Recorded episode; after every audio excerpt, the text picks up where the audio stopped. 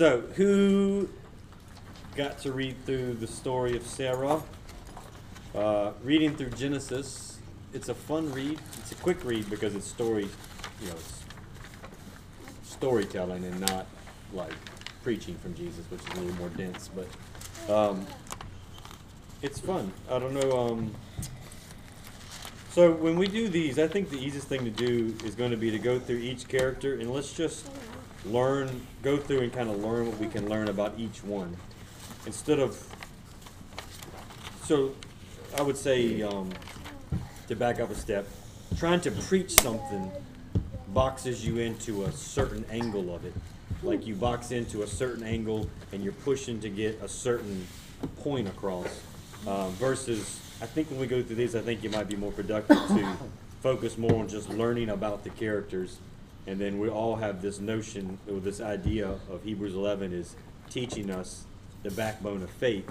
And so as we go through and learn about each one, um, just scripturally what it's about, and then what we know about them outside of that, maybe I think we can learn more and get a better picture if we're not trying to package it. Does that make sense? You can speak up, Kathy. We got reprimanded when we wanted again. Oh, did you? Oh, they reprimanded you? Okay. Right here, just now. So, Isaiah, huh? Don't join in. No, I'm not joining in. Isaiah 51. Uh, so there's not a lot of references to Sarah in the in the Bible. Um, we know she's a super important person because she was Abraham's wife. She was the mother of the tribes of Israel, essentially. Um, but I think Isaiah 51 is one of the few real key verses that mentions her. Um, Listen to me, you who follow after righteousness, you who seek the Lord. Look to the rock from which you were hewn, and to the hole of the pit from which you were dug.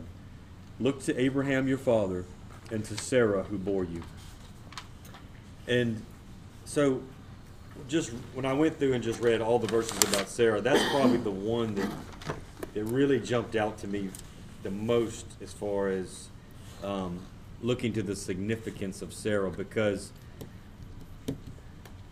her as a character, it's it's those individual characters. It's hard to read about them. It's easy to think, oh, they were awesome, they did great things, God loved them. But what does that? It always gets back to what does that mean for us? And it's and we can we have permission to ask that question because God never changes. Uh, he's the same yesterday, today, tomorrow. His purpose on this earth is not going to change we just keep walking with him towards this goal and so we can always ask that question of what does that mean for us today and this that's the verse that kind of ties it, that is the verse that makes that question legitimate because we're to look to abraham who was our father he's like in that case the rock that we were hewn. And then Abra- sarah was the, the pit that we were dug. So in my notes here i put um, under that verse abraham was our forefather of faith. Through the line of faith, we got our King Jesus, who became our rock that, that we would be hewn out of, conformed into his image. Uh, so to stop there, I just Abraham was the forefather of faith, but then, you know, then we have Moses, the he's the father of the law. You have these different covenant holders: Noah, um, Adam, Abraham, Moses. But Jesus kind of comes, and he's not just a covenant holder. He he is he issues in the last and final covenant, but he collects all of them together and becomes the one king. So I replace. I like to th- replace in my kind of doctrine and my theology. I replace all that thinking with Jesus because Jesus was the word that was motivating Abraham and everybody else. Um, so in that particular case, I would I would replace uh, Abraham as the rock we were hewn from is Jesus is the rock we were hewn from now. Um, but we're being conformed into his image, and the Holy Spirit filled New Testament church became the bride of Christ, which I think Sarah still represents that because there's no ultimate replacement for her um, uh, and no progression of that. The good soil you were dug out of, uh, the good soil you were dug out of. So the, the meaning, Isaiah 51, look to the rock from which you were hewn. In our case, That would be uh, Jesus being the King of all things. He's conforming us into His image, and to the hole of the pit from which you were dug. Look to Abraham your father. Look to Sarah who bore you. Um, these next few verses that seem to have a little less to do with Sarah specifically that I put in here were Ephesians 5 31 through 32. For this reason, a man shall leave his father and his mother and be joined to his wife, and the two will become one flesh. Paul said, This mystery is great, but I am speaking with the reference to Christ and the church.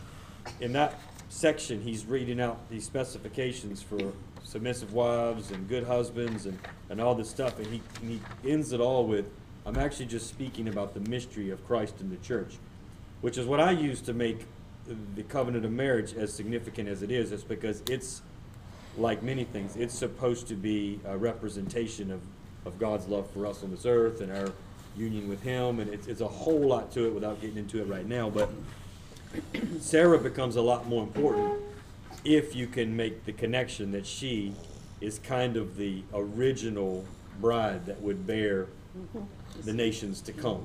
She's the original pit the rock would be dug from. She's she's that original thing. And as we go forward, we get this new br- we get this new groom, Jesus, and we get this New Testament church, which we call later the bride of Christ. And so it's kind of like that Abra- Abraham Sarah thing, um, in in but flash forward into the last and final covenant that we're living in now. Amen. Amen. Is that uh, is that all jabbing? I think what you, the birth about one man, one woman Mm-hmm. is a huge part of the story of Sarah because she kind of stepped away from that by allowing Hagar or suggesting Hagar go to her husband. See, Yeah. they, that wasn't the way God intended it, Yeah. but was the way things had gone, and it Yeah, was acceptable. exactly. But it was not what God It wasn't wanted his when, way. when he talked about marriage in Genesis. Yes. So it's huge. Yeah. It's caused a lot of problems. That kind of reminds me of how we try to manipulate the situation speak up, before we please? have the patience to, um, wait for what God has for us. That's good. Yes. Yeah, that's really good. That's a good connection too, and and you think you see like Abraham got in front of the promise. They tried to make something happen. You see his uh his forget what's the connection to him and Lot nephew. Yeah. Um, his nephew Lot. Lot's his own mess, but you see in that same storyline, you see Lot's daughters. They don't believe that God's going to provide a man for them. Right. They, that's that's a really ugly mistake in the Bible there. But Exactly. Yeah, yeah. but you see who they who they produced was the The ones they fight Moabites. against. Moabites Yes. and the what? Amorites. Amor, Amor, was it, how's the Hittites? I think, oh, It was two tribes we don't like. Yeah, that they fight against for like history. Yeah. So for the rest of time, we deal with these ramifications. Um, who did we talk about recently? Um, in, in Esther, the, uh, the, that, that tribe was one that Saul was supposed to decimate, but he And he didn't. didn't, right. um, and so on and so on. You see these these mistakes that people make, not trusting God. They're like they keep coming back to haunt everybody from time and time again. Was that? I said even in Joshua, we talked about that too. Like Josh, you and I were talking about in Joshua, the ones that came and manipulated a, tr- a treaties and just said, "Hey, there, let's pretend that we're from far away," and, and and they went into a covenant without seeking God. It wasn't that Joshua went against something God said, but I always thought of that lesson as, but he didn't seek God in an important decision, and he still made an inferior, a wrong decision, and then 200 years later, several books later, they're like an enemy that almost wiped them out. Well, we deal with the enemy that happened here through the seed of Hagar with Ishmael. Yeah. Um, We should have a conversation about all that one day, though. Okay, I will. That's fun. That'll be a fun conversation. Um, so for and then the next little verse I put in there, and this is you know I knew there'd be a lot of ladies here, so I threw a lot of these submissive women ones in. But, um, for in this manner, First Peter three five through six. For in this manner, in former times, the holy women who trusted in God also adorned themselves, being submissive to their own husbands, as Sarah obeyed Abraham, calling him Lord, whose daughters you are if you do good and are not afraid with any terror. Again, I'm actually I, I wanted to put those kind of at the beginning of this to make sure we covered them because I think Sarah albeit all these people, I don't want to take away from any of these people's existence, but their their stories become bigger than their actual existence. And I think by the time we get to these verses, stop filling that. By the time we uh, get to these verses where we're using them as as patriarchs and matriarch examples, I think we're beginning to, whether they fully realize it or not, I believe the Lord was beginning to minister about the bride of Christ. I mean, it's already the language is there, but I think the, I think we're really starting to see this like this bride of Christ, this New Testament church, is going to be the mother of of, of many nations to cover the earth like the sand of the seashore. Um, and I think so when we read these verses, I don't want to belittle the natural meanings of husbands and wives and the roles we're supposed to play. Um, however, I also like to read all these verses as the church. Uh, the New Testament church should be super submissive. The bride of Christ should be super submissive to the King, to the groom Jesus. We should be very. We should not be worrying about um, outward appearances and all the things that they're describing. We should be worried about being truly submissive, truly humble, truly following. And because of its and it's likening her willingness to to follow Abraham, her willingness to say yes and go along with all this, is is what made her the mother of the nations. And so I think I think as the as the church, as the bride of Christ, um, I think as as just humans reading all those verses in the natural context of husbands and wives, it's wise. It goes a long, long ways. But we can't forget that all these things are revealing the mystery of Christ and the church um, at the same time. We, um, as the bride of Christ, can identify whether we're male or female. We can identify with being submissive to Christ himself with the very same scriptures and things said about Sarah being submissive. Uh, we ourselves need to be submissive to not only uh, who we view as Christ, but the Holy Spirit that is in us, which is His presence in us. That same submissiveness that we need to have in order to have it fulfilled, in order to have what is going to be birthed through us, truly be what He wanted, rather than an, an Ishmael or a, something like that. Yeah, Yeah. Hey guys. that's good. Hi. That's good, Tim. Make a spot. Make a spot. Why don't you go over there with them and let, let Okay, so okay, so under that notion of again, I'm not trying to say that all the verses about husbands and wives can be thrown out the window as instruction, but they are instruction and they work as well as they work. But the reason they work so well is because the covenant of marriage is to model Yes. that marriage between us and Him Yes. um, as the bride of Christ and the, and the groom.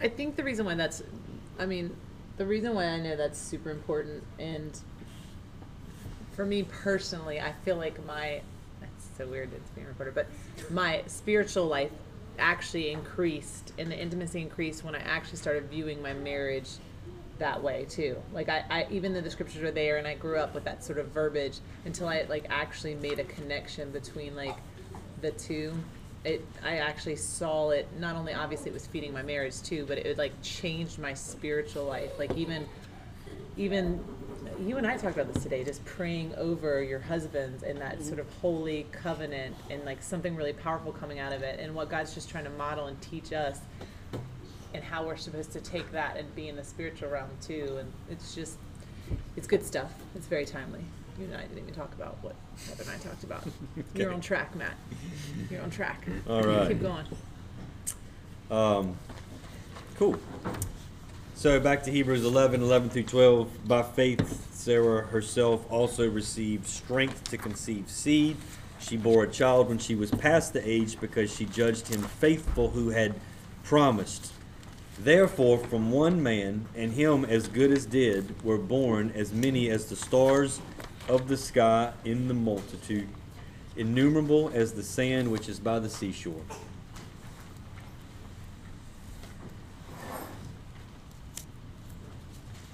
Again, by faith, Sarah herself received strength to conceive seed. She bore a child when she was past the age, because she judged him faithful who had promised. Therefore, from one man, and him as good as did were born as many as the stars of the sky in multitude, innumerable as the sand which is by the seashore. Um, the word of God that framed the world spoke that she could bear a son.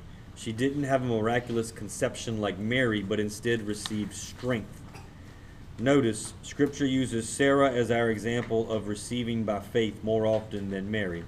I think we experience the overshadowing, miraculous conception like Mary through the baptism of the Holy Spirit, but other times we are in a Sarah scenario where we hear a word and receive strength to carry it out, even things that seem way out of control. And in this example, it would be Abraham being as good as dead, as he's described. Like, Yeah. that's the description of the man who Yeah. fathered every nation to come. Yes, Yeah. ma'am. So something that stuck out to me about that was it says here from one man and him as good as dead, right? Mm-hmm. And so it can't be a lie. That's got to be true. Yeah. But then it's almost like something wonderful happened and like they were both like renewed in I don't want to be weird, like their passion for each other. The fire came back. It did, and then when Sa- I mean, but it says he was as good Yes, as dead. But when yes, I'm Sarah with you, I'm died, he tracking. mourned Yeah. for Sarah, and then he remarried, and he had a bunch more kids. So he was as good as dead here. Yeah. And then, and because when Sarah laughs, she doesn't laugh about the fact that like she could have a baby. She laughs about having pleasure. Oh, That's what it says. Does it it? says, "Am I to have pleasure Yeah. in my old age?" Oh Yeah, yeah, it does say that. yeah. that's crazy. You can also come here if you want. Yes. And she was older than sixty. Yes. Yes. yes. So I know that's a grown-up topic, but No, it shouldn't be off. really, We're all pretty grown up. Yeah. Yes, It really, really yes. like it hit me that like, well, he wasn't as good as dead after that. No, it's true. I- I- the renewal, I think there's, I, I know, I'm sure like every 12 year old minds might want to make jokes, but like, I do think that like there's something very supernatural in that, the renewal part of it. And like, because it even says Moses, I mean, not to go too tangential here, but like Moses, it said he had his eyesight until, I don't think that was just spiritual. Like, they were, that, that word was the literal eyesight. He kept it until he died. And like, the He Lord highlighted. mountains. Yeah, the Lord highlighted that to me at a, when I was wondering how the aging process was going to work. It's there's a there's a heritage here in all of this that we get to Yes. claim, and I think it goes back to what even Matt, like, she received strength to conceive seed. Before I found out Matt was um, going to be teaching on this, the Lord had been speaking to me a lot about like our connection of receiving things. Um,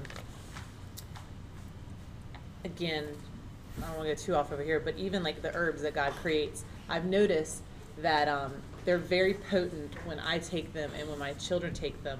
And there's actually the one, there's a trust, there's a receiving. Like when, when I use these herbs that the Lord has taught us about, there's something in this reception where they seem to really work and they're really potent.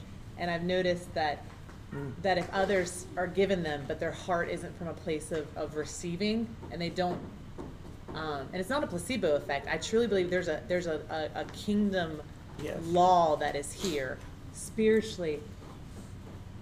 Excuse me. My boys didn't throw an airplane, did they? No. Thank you. Okay. No more. Yes, ma'am.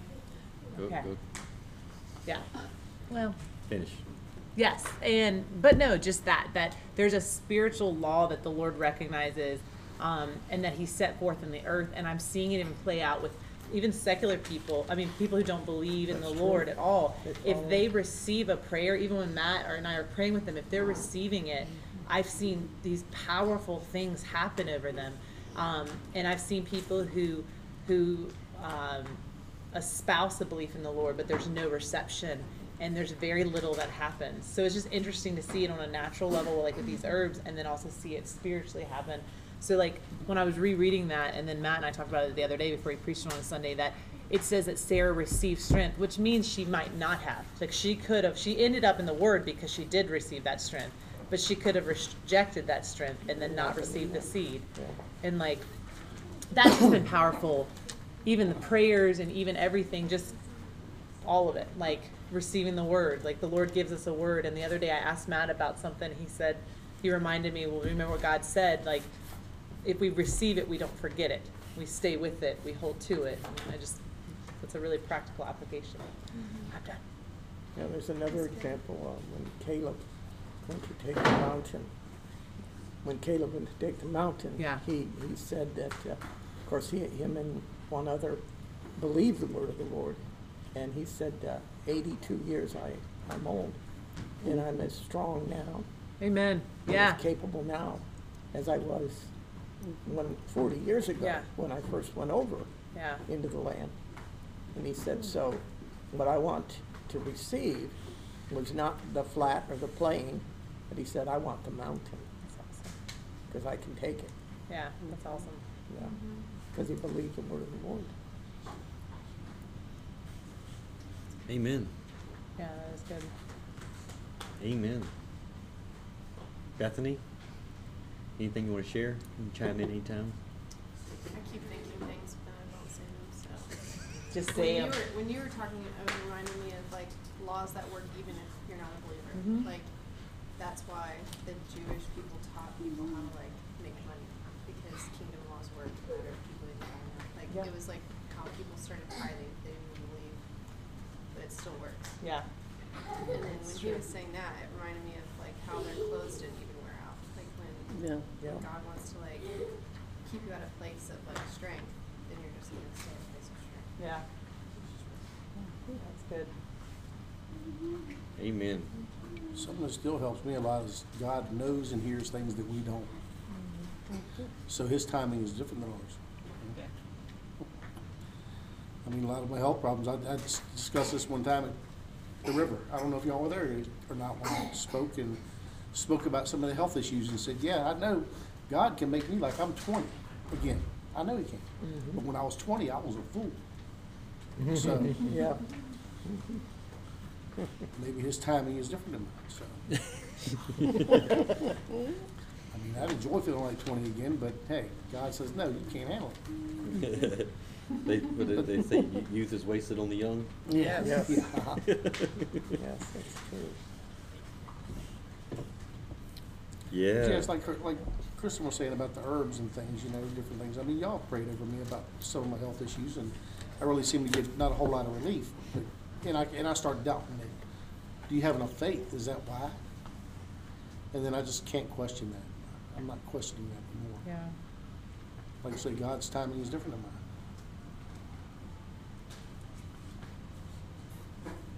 Amen. So Romans four nineteen. Next, it's in the. It's all in the notes. Uh, and not being weak in faith, he, being Abraham, did not consider his own body already dead, since he was about a hundred years old, and the deadness of Sarah's womb. He did not waver at the promise of God through unbelief, but was strengthened in faith, giving glory to God, being fully convinced that what he had promised he was able also also able to perform, and therefore it was accounted to him for righteousness. The note, uh, the word of God trumps every excuse we have if you can receive. it. Yep. And and whatever it may be, like maybe you know, maybe there's some maybe what we want isn't what God has planned for us always. But if we can hear the word of God, and if it's truly the word of God, then it overwrites everything.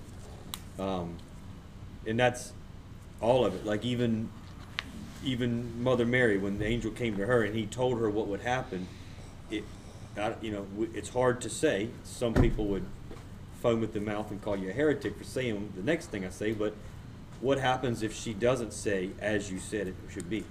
You know, as you know, there's an assumption that she, like many other Hebrew girls, was praying to bear the Messiah, but the angel came to her and said, "This is what's going to happen," and by faith she said, and, you know, I forget the exact wording, depending on what you're reading, but she basically said, it "Let it be unto me as you have said." Yeah. What happens if she doesn't say yes? Yeah. No, it's, Um, it's what happens? And I think if we if we don't make these characters in the Bible too big of iconic figures and we just make them as living examples of God on earth, then we can say what happens next is God keeps going until he gets a yes. Yeah. Mm-hmm. He keeps going until he finds a yes and a yes and a yes. And so that's kind of even my answer for, you know, in the big theoretical question of why did God, if, if Jesus was the Savior, why did God wait so long to bring the Savior? Um, and I, and my only real answer that I have come up with is it took him that many years to get a Joseph and a Mary.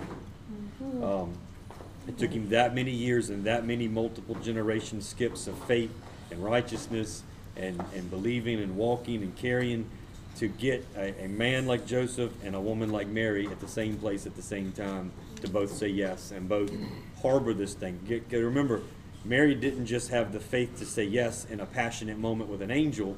She had the faith to carry this in her heart for 33, for 30, 30 years. Um, so for 30 years, it said she kept these things dear to near her heart, and she stewarded the Messiah until he was old enough to go out. And we can almost, you can almost infer that she knew that what that meant. She knew that that would end with her seeing her son on a cross, or Yeah. maybe not those details, but it's implied that Jesus knows, and so therefore Mother Mary probably knows um, one way or another. Probably Oh. prepared her to. uh, Yeah. So you get down to these people who say yes, again, what do we do? What do we say yes to? What do we not say yes to? What, what, what opportunities have passed us by? How many, how many yeses have we not, have we turned our, turned away from, said no to, walked, pretend like they weren't there, and then go on to, as many people, just start to stack up this theology that says, well, God does weird things to good people and, you know, or is he, or are we just missing our yeses? And that's a, that's a, a really hard question to ask yourself, and it doesn't make me any more popular with people. um, but I do know that uh, the people who live these rich, full lives in Jesus, they ask themselves hard questions, and they ask them their hard questions. They they look at their life and they can see where they messed up. They learn from their mistakes. Like they see these moments where they could have said yes, but they didn't. They don't live in self-wallowing pity, but they just say, "Missed another one. Won't miss it next time." They start to look for it. You start to hone in on who God is and what He's doing and how He's doing it, and you start to look for it so that you can get in front of it and say yes. Um, when we do Abraham, um, the backdrop of Abraham and how he got to this storyline is pretty impressive.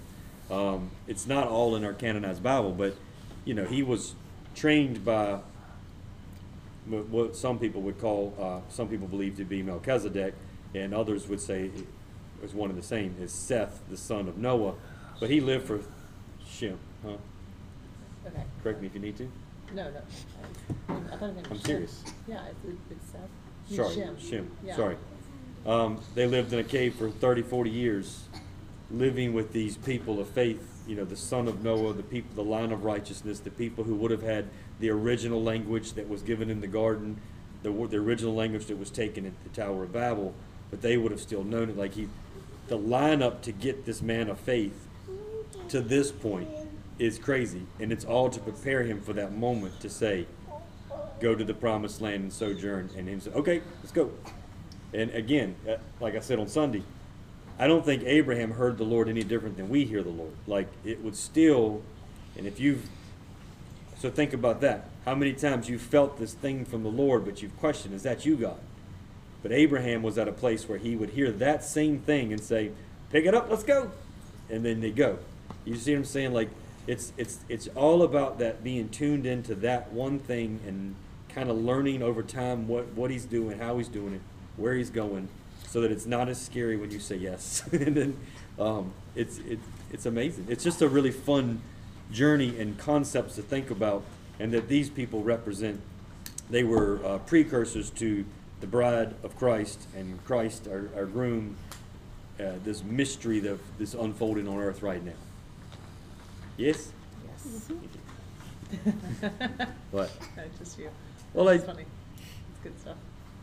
Again, I opened up with saying that we weren't going to preach all this. We were just going to talk about it. So I'm not like zinging it home. No, it's good. It's No, very this is zinger. good, this is very good. No, I'm laughing at your. Uh, you were like, hee hee. So back to Genesis 18, 9 through 15. And then they said to him, Where is Sarah your wife? So he said, Here in the tent. And he said, I will certainly return to you according to the time of life, and behold, Sarah your wife shall have a son. Sarah was listening in the tent door, which was behind him. Now Abraham and Sarah were old, well advanced in age, and Sarah had passed the age of childbearing. Therefore Sarah laughed within herself, saying, After I have grown old, shall I have pleasure, my Lord being old also? And the Lord said to Abraham, Why did Sarah laugh, saying, Shall I surely bear a child since I am old? Is anything too hard for the Lord? At that appointed time, at the appointed time, I will return to you according to the time of life, and Sarah shall have a son. But Sarah denied it, saying, I did not laugh, for she was afraid. And he said, No, but you did laugh. The note, if you didn't have faith when you first heard a word, go back and say yes to God. I don't, on the top, on, what I mean by that is, maybe you laughed, maybe you didn't believe, maybe you doubted, but maybe you also simultaneously knew, what if, I think that might be God. Go back and revisit it. Um, I don't, I don't think that every word for your life is timeless necessarily. Um, I think a lot of people make the mistake of being called into ministry in their, in their, uh, right about that thirty-year-old age, and they answer that call right about full retirement age, sixty-seven. Yep. Um, and, and it's not always a valid word anymore. Um, and it's not because God's an ageist, it's because he, he calls, it's the cycle that he's been running for thousands of years, and it's just the cycle, it's just what it is. Um, but most of the time, in other scenarios, um, a lot of times I think it is timeless. I think God is inviting us into deeper relationships and walks when it's more to do with our position to Yeah. Him and less to do with our role to the world, I then it seems to be more timeless. Yeah. So as God's inviting you into certain natures of relationship with Him, whether you took Him up on that or laughed or scoffed or didn't believe, um, go back and revisit. Maybe even ask God to remind you of things He's put on your heart, things He's invited you into, things you didn't take Him up on, because it's probably still valid. Um, it's probably still valid. There's been, does that make sense? Does that distinction make sense that the, and I, I, I can't, I can't say for certain that either one is timeless or either one's not, but it seems like our external roles seem to be more timed and our just, our more abstract relationship seems to be more like, I can go back to things that he put on my, heart. again, we're going back to childlike wonder. What, what did we leave at the beginning as we chased this notion of growing up and maturing in the Lord? What did we abandon? It's because I believe those, those uh, relationship things are timeless. Yeah? And it make, it absolutely makes sense from a place of, there, when God sets you up for an external position, there are numerous folks who, you know, like, there's a need there and it needs to be fulfilled. And if you don't answer that, like, you miss the honor and the opportunity to fulfill that need in someone else's life, and he's gonna put someone else in there, like, that, not only does that make a lot of sense, it's, it's, he's just. If he wasn't gonna move on the behalf of this certain church or whatever, because he's waiting for you to fulfill something you didn't do for fifty years, like, he wouldn't punish or hold back Yeah. from that, you know, like, that just makes total sense, whereas joy and peace and all these other things, these fruits of a heap, that is, that is a timeless offer that the word even shows he's constantly inviting all of us into. Yeah. You're the ones that makes the. Yeah. Yeah. Yes, saying yes to his will is always a fight against the nature that we have, especially in America. We- We've so many things replacing God, uh, medical science and all that stuff. But the point being that uh, if we say no now, he doesn't hold that against Yeah. us. But with the work that he wanted to do at that moment will not fail. Yeah, Whoever, was- exactly. if you were Yeah. supposed to be sent to the guy across the street, and Yeah. you didn't go, that guy still met Jesus the way he intended him to. Yeah. But you missed the opportunity to Yeah. put that jewel in your crown. Yeah. Uh, and later on, if you repent, uh, you know, and you, or, or you just change your mind, you come to a revelation and you say, yes, Lord, I want to do your will. There'll be things for you to do. There always is in the Yeah. kingdom. Yeah. Amen. But what we don't want to do is miss those opportunities. And of course, we're all different ages here, and we all look and say, you know, is there, you know, what can I do to make up for it? perhaps there is no making up for it, but just a, a surrendering it when we come to that knowledge. Yeah. Miss Kathy? Well, I was just reading over this, knowing that it was such a huge thing to believe that, you know, most of the time when people are talking about it, they, they're just reminded that Sarah laughed at it. But Abraham did too at one point. When God's telling him this, he laughed in his heart because he thought of his age. Yeah.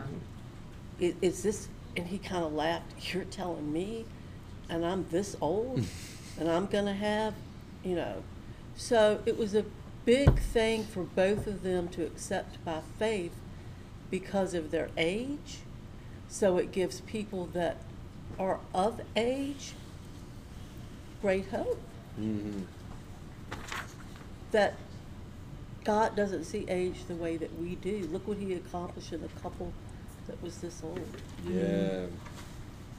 what we seem to think is impossible, you know, it, it's it's a matter of hanging on to what we know God told us, um, whether it seems possible or not. Um, we know we we see the word from Him. We know He's telling us something to do or whatever it is. He's gonna do it, whether it seems possible or not. Yeah, but that's the, the, the deadness. The, They keep driving that home. Mhm. Yep. because if they were 40 and hadn't had kids yet, Yep. people would just think it started working again. Right. But when you're 100, Yes. it's, It's gone. it's probably gone. probably all in. It's kind of like the Lazarus thing. Jesus Yes. raising Lazarus. These, uh, you know, you got the word, and they said, "Oh yeah, let's let's go get Lazarus, and then Mhm. let's hang out a few more days. Before we, Like yeah. let's, let's wait two more days before we Yeah. even start Start walking to that town." Yep. Uh, and I think it was just to really drive home that, like, no, just want everybody to be super clear. He's dead. Exactly. He's yeah. dead, dead. He's They even said he smelling stinks. dead. Yeah, they said he stinks. Yeah. I mean, you can imagine. I just read that passage recently. You can just imagine that, like, um, he, he he says like he, he makes it clear. He says like I've done this so you will know for sure, Mm. because for sure like there would be skeptics who would say, oh well, Lazarus, you, you know, maybe we just in a coma. maybe we just thought wrong. Maybe he wasn't, you know, he just went into like a weird sleep. Yeah, Yeah. it was. I think there's something really beautiful in like the waiting because it's so hard for us. But he's been like talking to me about that lately with something that we were waiting for. And it, it got to almost the point where it was like hopeless and you're like, I guess it's not gonna happen. And then, you know, these things like line up and then it happens. But it's like always in the way where you know that it has to be from God. Like there's no Yeah. like it's like the waiting just lets everything else die out and everything else fall away and so that when it happens it's like only god could make it happen so sometimes it's like it has to happen that way or else mm. we could take credit or somebody else could try and say but it's like waiting a hundred years so that it has to be from god whenever sarah has this face So you brought up something that I, I, it's something I actually think about a lot, and it might not be for today, is how much of that is that, that we get to that point and we literally surrender something in the spiritual realm. I know you said you let all this stuff die, but I, I, there are times where I see this thing happen with a much more rapidity, and, and I believe it's because we just got there way faster. Like we, do you understand what I'm saying? Like there's not, like I think all of us, and, and people can disagree with this, but I, 'cause I think about that a lot. We've been programmed to believe certain things are going to take a long time because it's human nature. Her identity, Sarah and Abraham's identity changed. Mhm. Like, Yeah. like, uh, that we don't have anything in there that talks about the time, how long it took them to do that. Like it says that God named them, but would the naming have happened sooner? Like, was there any grappling with identity? Like, there's a lot that we grapple with that if we didn't grapple with, if we 'Cause let it- it go sooner Yes, because you hear these crazy miraculous stories. It's always in some underdeveloped nation where Mhm. people literally like, I ain't got nothing. I got Yeah. you, and that's it. Yeah. And then you just they're miraculously healed, or they got they had one radical conversion and they never looked back, and until the day they died, they were just tears of joy. And do you know what I mean? Like I, I hold all these stories in my head for a really long time. I time. can 'cause tell you I didn't struggle as much with believing that God was the, my provider for everything when I had nothing. right. It was like a day to day, I knew that he had to provide for me because that was it. Like I had nothing. So it was like I just walked in faith that he was gonna provide my daily bread. Yeah. Literally every day. And I struggle with that now, like wondering if he's gonna provide for things. And he's just been telling me like to let go of stuff. Like even like things in our house. We've just been like getting rid of stuff. Yeah. It's like such a I don't know. I feel like it's such a distraction. That's really powerful, Bethany. Speaking of You need to cut out all distractions that can be cut out. Yeah. Not the ones that can't be cut out. Not those. Yeah. Yeah. Awesome. But you know, you know what I mean. Like I know where Bethany got pulled away, but like I don't know if, if everyone else has thought about that. But I know Matt and I talk about that a lot. Just the there's a God is so patient. Second Peter talks about that. It, it takes time, but it's not. It's it's because He's patient, and His will is that we all come to the fullness of Him. If we could, if we understood how to truly surrender, you know what I mean? Like I think about Matt. Matt had a crazy. You guys have heard his testimony. He came in very altered, mentally altered when he walked into that church service. And he walked out a completely different person. And there are things he had to learn, and I'm not saying he was all the awesomeness he is now, but like there were things that he never struggled with in his Christian walk that I struggled with until probably a few years ago. Um, and it was no more than he hated his identity outside of Christ. Do you know what I mean? Like he he just he did not like any there was nothing in that past identity that he wanted to hold on to. And and I think about that a lot. Like God's trying to reclaim us because people who grew up pretty decent people, like I think sometimes we're the hardest at Mhm. letting God reclaim our identity. Um, yeah. Yeah, it's like unlearning. Yeah. And sometimes it's why, honestly, some of the most powerful conversion stories are the people who had, it's not that God, it needs to be that way, but they had some of the darkest past. It's because they can absolutely go, that's dark, that's ugly. Yeah. So even going back to that, you're talking about we've had this period of time where we've had to let this thing die. Um, I often wonder this letting of die. If, if we knew how ugly it would, we would happily kill it off. Do you know what I mean? Whatever it is, Yes. you know. Yes. Amen. Amen. Take it away, Matt. Uh, Genesis 21. And the Lord visited Sarah, and he said, And the Lord did for Sarah as he had spoken. Sarah conceived and bore Abraham a son in his old age, at the set time of God had spoken to him. Abraham called the name of the son who was born to him, whom Sarah bore to him, Isaac. Then Abraham circumcised his son Isaac when he was eight days old, as God had commanded him. Now Abraham was 100 years old when his son Isaac was born to him. Sarah said, God has made me laugh, and all who hear will laugh with me. She also said, Who would have said to Abraham that Sarah would nurse children? For I have borne him a son in his old age. Sarah's yes made her the mother of faith, and your yes will put you as a marker stone in your family history that is being written as we speak. Um, just to kind of wrap up the Genesis story there. Um, there's a little bit of a typo here in the beginning, I see, but uh, we'll change that Terah to Sarah. No, that's no, that's no, that's Abraham's. Um, that's Abraham's dad. Oh, okay. Yeah, Kirsten typed the dark part for me. yeah. Biblical commentators agree that Terah's name expressed kinship with the uh, moon that's supposed to be God, sin. That's supposed to be Sarai's name is a. Uh, why don't you read all that? Oh, oh, well, it's just Sarai's name is the Akkadian version of Ningal, the name of Sin goddess wife. Later in the story, when God renames both of them as part of the covenant, the new name both new names both contain the new syllable Ah. This is the part of God's own covenant name, mm-hmm. Yahweh, and symbolizes that they have been reclaimed from the worship of the God of Ur, and their ownership has been transferred to mm-hmm. Yahweh. Um, I also think it's interesting that Sarah, that when he na- you can read it in the word in Genesis, it says it means princess, and I just, I, I always mm. think about there's such an this is again a whole other thing, but like God's, he, he named her that. It, it's a precious thing. It's the mm-hmm. princess. She's a mother of a nation, but she's also this princess, and so it. Not that any of the women around this table struggle with this, but I know I hear in the North American culture there's an imbalance in the way men treat women um, within Christianity, and it, it, it, but if you read the word, you can absolutely see the tender care that God has and the sort of special place that as women we have in His kingdom. And it's just to even see Sarah's name, she's reclaimed. She's she had there was a there was some um, you know her Ningal Akkadian version like there's some you see there's a deity connection there that, that means something there and, and it's it, again you always see where the enemy is trying to pervert what god's already claimed. All along she was ordained to be the princess of the hebrew people and at some point it was perverted and so she gets this name this i, I, don't, I don't know if that's tracking with anybody but the enemy is always perverting the opposite of what god has claimed for somebody you know and, and it's just it's amazing to see that I actually did some, been looking at it all, and in the King James Bible, I found it very interesting that Sarah is the most mentioned name of women. Really? In the King James.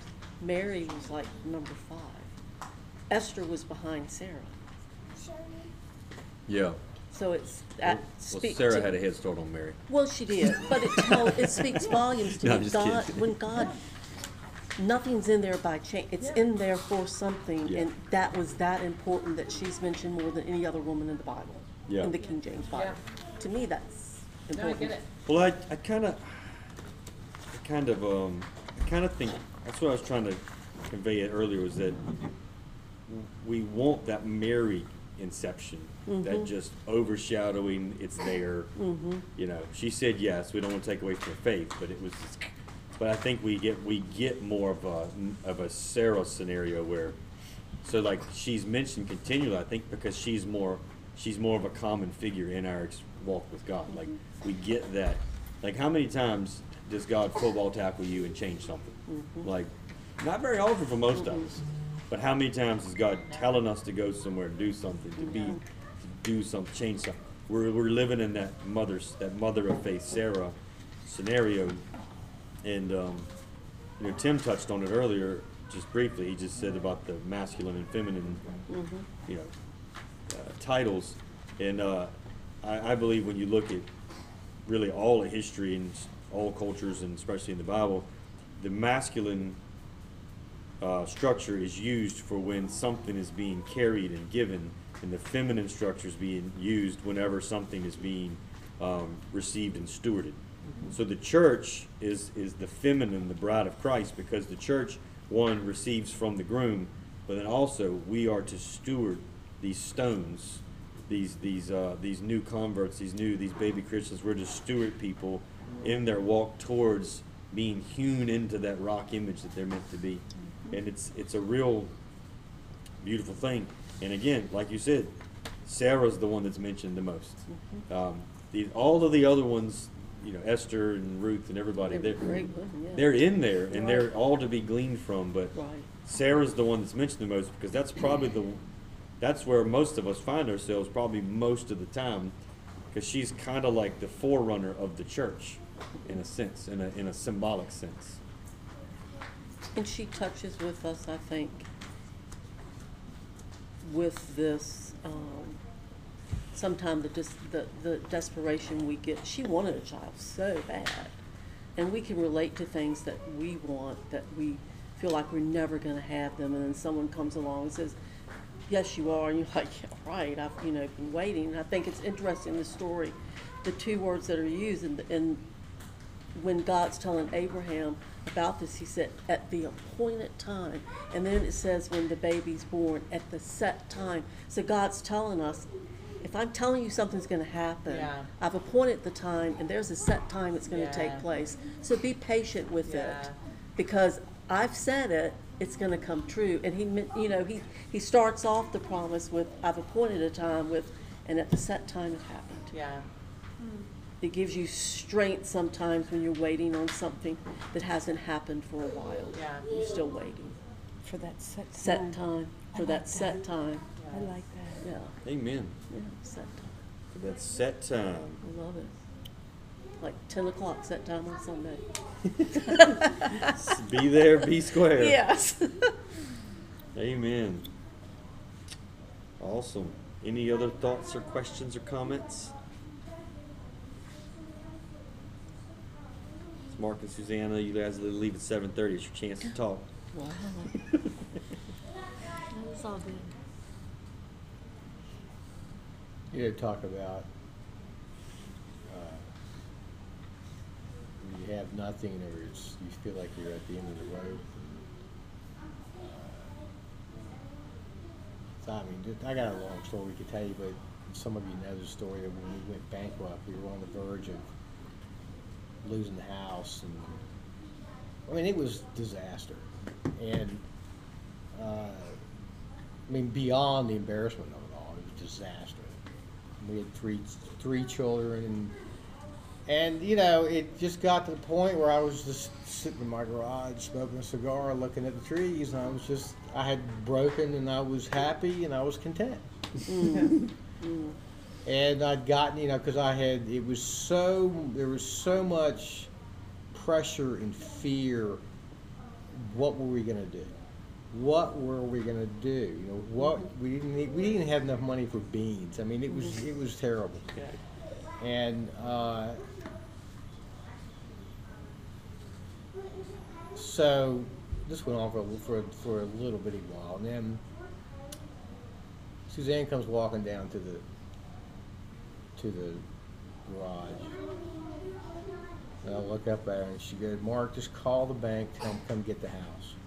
We're like I two said, payments behind. yeah, we were way behind. I said, okay. I said, where do you want to live? She goes, I don't know, maybe a cardboard box on the road. I really don't care now. and, you know, I realized, listen to what she just said, that she had broken. Mm. Yeah. That she had mm-hmm. finally given up and said, all right, I have no, I have nowhere to go. Our desperation is taken to the point that we have, we have no other choice. We are going to have to trust God. Yeah. And uh, so, two nights later, some friends of ours, Gene, uh, invited us over for dinner to their house. So we went over there, and Gene is how much older is Gene than me? Twenty years? No. No. In Ten. Maybe. my- 10, 15 Not years. even 10. Gene had been with God a long time. I love to sit and talk with him about, about God. And after dinner, I was really looking forward to doing this. So we got up and went into the den, and Gene's sitting there, a great big guy, sitting there, and he's sweating like a pig. And I said, What is wrong with you, Gene? And he pulls out this envelope and he gives it to me. And he goes, I, You need to leave. I said, well, What do you mean I need to leave? He said, Well, you- you have to leave before I change my mind from what God told me to do.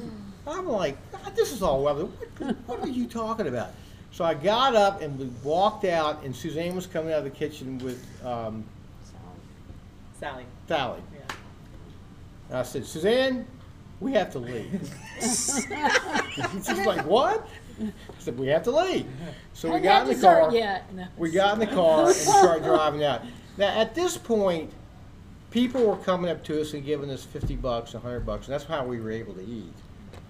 And, uh, which is another story about what it taught me. But so we're driving down the road, and I said, "See, see what's in the little envelope. I figured it was going to be like 200 bucks, and then I didn't know. She opens it up, and she counts out five thousand dollars. You know, we're driving home, we're crying, and we get home, and basically, that's that's the day that everything just started to turn back to the right. And that, you know, we made the payments up on our house, we were able to make a couple more payments, at that point, we started getting a little work, and we start, and it all just, and it all came down to, we had to get to the point where we were, where we decided, and we made that decision, and it clicked, we have to trust God. Jesus. And it's a similar story. Yeah, Dude, that's awesome. awesome. Yeah, it was great. It was, Huh? it was great. He's good at what he does. yeah. Yeah, man. Yeah.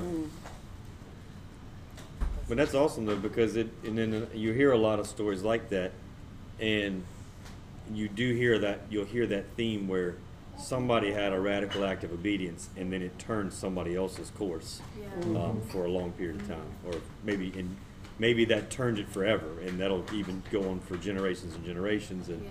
and so that's where we all come into this thing as as the bride of Christ of you know, we haven't just said yes to not going to hell. We have said yes to mm-hmm. serving a king mm-hmm. who's trying to cover an earth, who's trying to convert Yes. the whole earth like the sand of the sea. And so, like, what you know, it's not always going to be this or that or this or that. It's going to be, you know, many things. It's whatever people need in that moment. And for some reason, the magic number in that time was five thousand. you know what I mean? Yeah. Um, but it was not like five thousand dollars solved all your problems. And on paper, it barely made a dent in your problems, probably. Um, Yeah, right. but it shifted everything you know as the story's told it shifted everything like everything like you, everything got momentum in the right direction Mm-hmm. and then just went from there Mhm. you know what i mean Can it's you like imagine putting five thousand dollars in to give to somebody? To- Mm. I mean, you know, that's a what's an act of hefty faith amount. Right, it's definitely an act of faith. And, because you you're know, really just and- doing the math on how long that lasts before it's Yeah. gone But see, I, I know. But how you- long it took you to make it? You know Gene, and he had watched me just screw myself in the ground with the business, right? yeah And so now God's told him to give this idiot five thousand dollars. I mean, that's an act of faith, right? Yeah.